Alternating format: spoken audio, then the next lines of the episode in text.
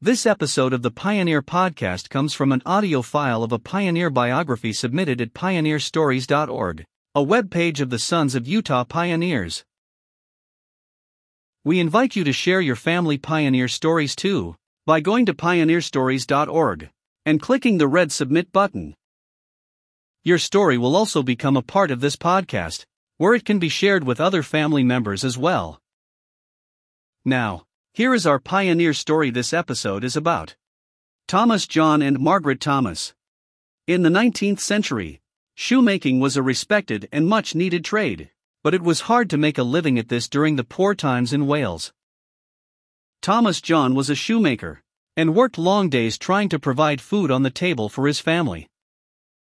He was a religious man affiliated with the Independent sect and served as superintendent of a large Sunday school of 400 to 500 members.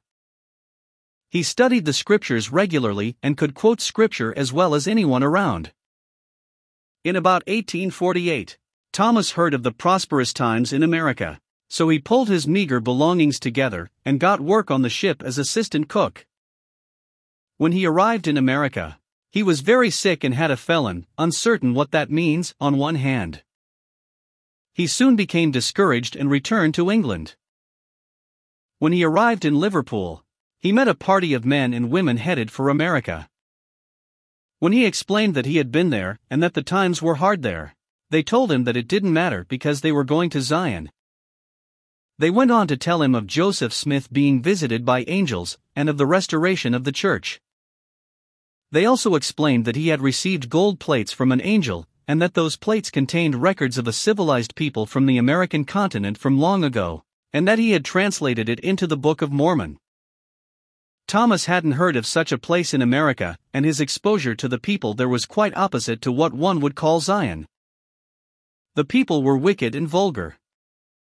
They thought nothing of profaning the name of the Lord and using other foul language unbecoming of gentlemen.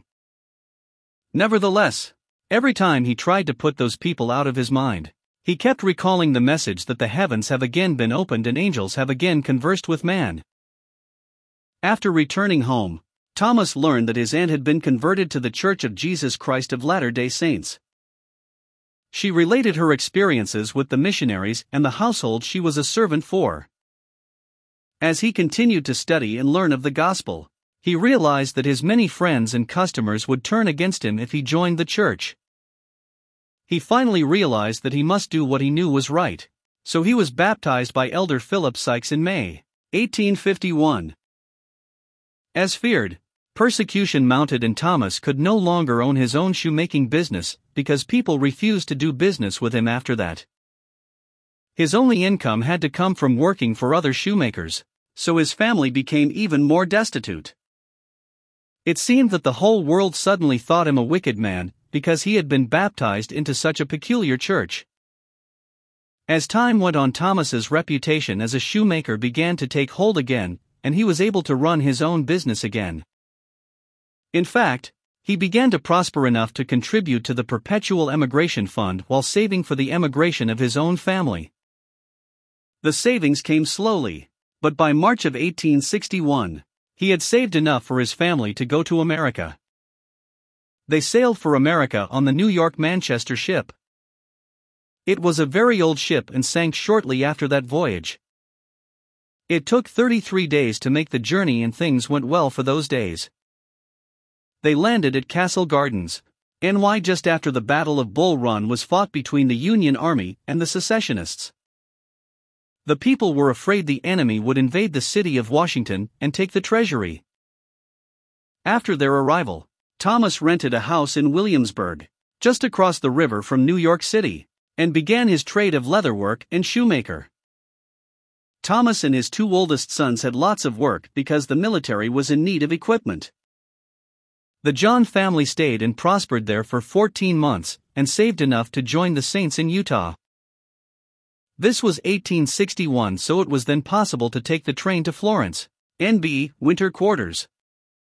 Thomas John and his family boarded the train and headed west, but things turned against them at this point. One of the other emigrant saints on the train heard the engineer say he would send the Mormons to HL before night. Shortly, The call was made that there was fire in the baggage car. They uncoupled it from the train, but it burned completely and destroyed all personal belongings within. Nevertheless, the family made the journey safely. Their belongings were gone, so they were left destitute of nearly all they had. The family found the church had organized a large camp they called McAllister's Camp for the emigrants. After six to eight weeks, the Thomas John family finally got into a wagon train and made their way on to Utah. Captain Henry Miller led the group and it arrived in Utah October 17, 1862. It had 60 wagons and was organized in groups of 10 wagons with captains over each group. There were about 665 emigrants in the train. In the evening, the wagons would form a large circle to keep livestock within and to protect from hostile Indians. This circle was called a corral. The first three nights on the trail were spent on the banks of the Elkhorn River, which was not far out of winter quarters. The river had many fish in it, and some of the company fished a good deal while camped at that location. Others spent time harvesting grapes which were in abundance along the banks of the river. The company saw many buffalo herds and abundant antelope, deer, and elk along the trail. They only harvested one buffalo, but had many deer and antelope along the way. This journey was made before the white man exterminated the buffalo by shooting thousands and then leaving the carcasses to waste. This was not the end of the influence of the white man. Henry John documented the following The horse and the cow were soon to take the place of the buffalo, sheep were to replace the elk, deer and antelope. Domestic fowl claimed the place of the wild turkey. Grouse and little prairie dogs were given wheat saturated with poison in order to move them out of the way so fields of grain could be raised. Wild plums and bending branches of wild fruit were to be rooted up, and the more luscious fruits, peaches, pears, apples, and others were to take their place. The Indian wigwams were to be moved, white man's cottages and beautiful residences were to take their places. Henry Miller had a very stern reputation, and lived up to that reputation on this journey as well. When the company came to the Green River, Captain Miller told them all to get out of the wagons and ford the stream on foot. The river was ice cold, and one old man that had been very sick and worn out climbed on a mess box that was bolted on the back of a wagon. When Captain Miller saw this, he jumped into the river and pulled the old man off and threw him into the cold river. 28 people died on the trip, and many thought a good portion of those fatalities were attributable to Captain Miller's harsh, unforgiving supervision. After arriving in Utah, the Thomas John family settled in Wellsville for the next five years. They rented an old log cabin with a soil roof and no door or windows. The building measured 14 x 16 feet. Yet it was more spacious than the portion of the wagon train tent they had shared with two other families.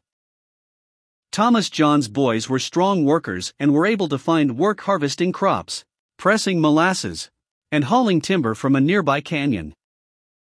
There was no money, but the locals worked out equitable methods of payment in kind. For example, those harvesting potatoes were paid in potatoes, those harvesting grain were paid in grain, and timber haulers were paid in timber.